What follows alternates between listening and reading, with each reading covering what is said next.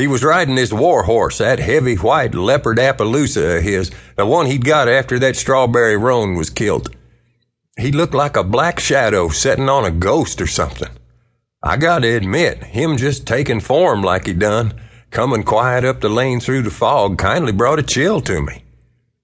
I went to meet him as he pulled up beside me and got down. He was wearing a big old drover's coat to keep the damp off and a black hat with a brim near wide enough for a Mexican. His spurs give a clink when they hit the ground, and he stood there looking down at me. You et? I asked him. I ain't, he said, loosening the cinch on that app. I turned away from him then and started off for the stable. After he got the saddle off, I put that app in the third stall and give him some oats in a bucket. When I turned around, Marion was standing there grinning at me. God damn it, Ruben, he said. Are you all right? Well, I believe I am, Marion. I told him, How the hell are you? Well, I ain't fallen off my boots yet, boy. Your family doing good, are they? Setting down to breakfast about now, I said. Reckon they's a empty chair. He chuckled and struck off toward the house. Arliss and mule showed up out of the mist, and him and me follered along. Harmony and her daddy was both right glad to see Marion. He shook hands with Verlin, and Harmony give him a little hug.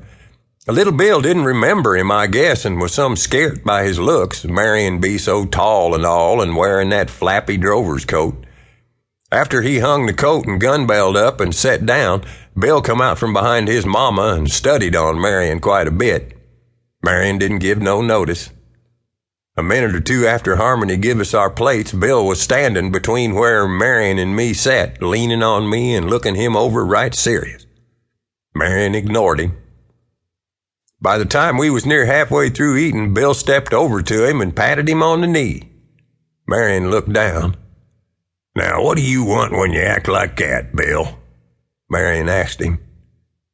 About a minute later, Bill was sitting on Marion's lap munching on a piece of biscuit soaked in gravy and his mama was smiling across the table. For the next couple days, if Marion Daniels was in the house and Bill warn't napping or something, that boy was on him like ugly on a possum, jawing away now and then in something that kindly resembled English. Marion fussed over him something fierce.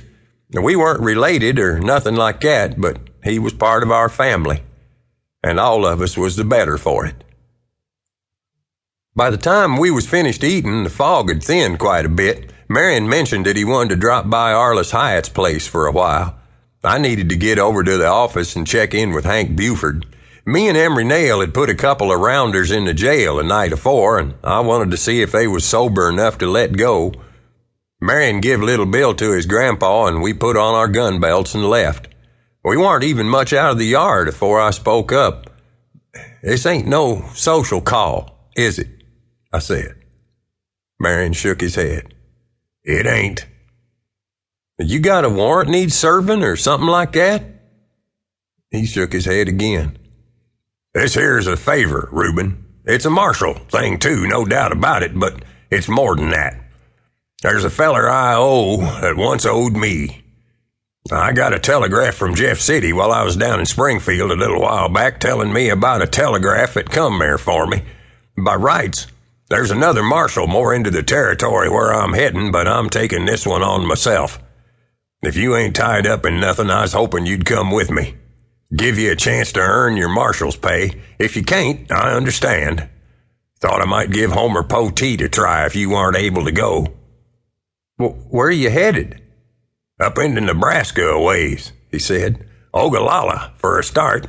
I don't know just where after that. Could be a long trail, boy.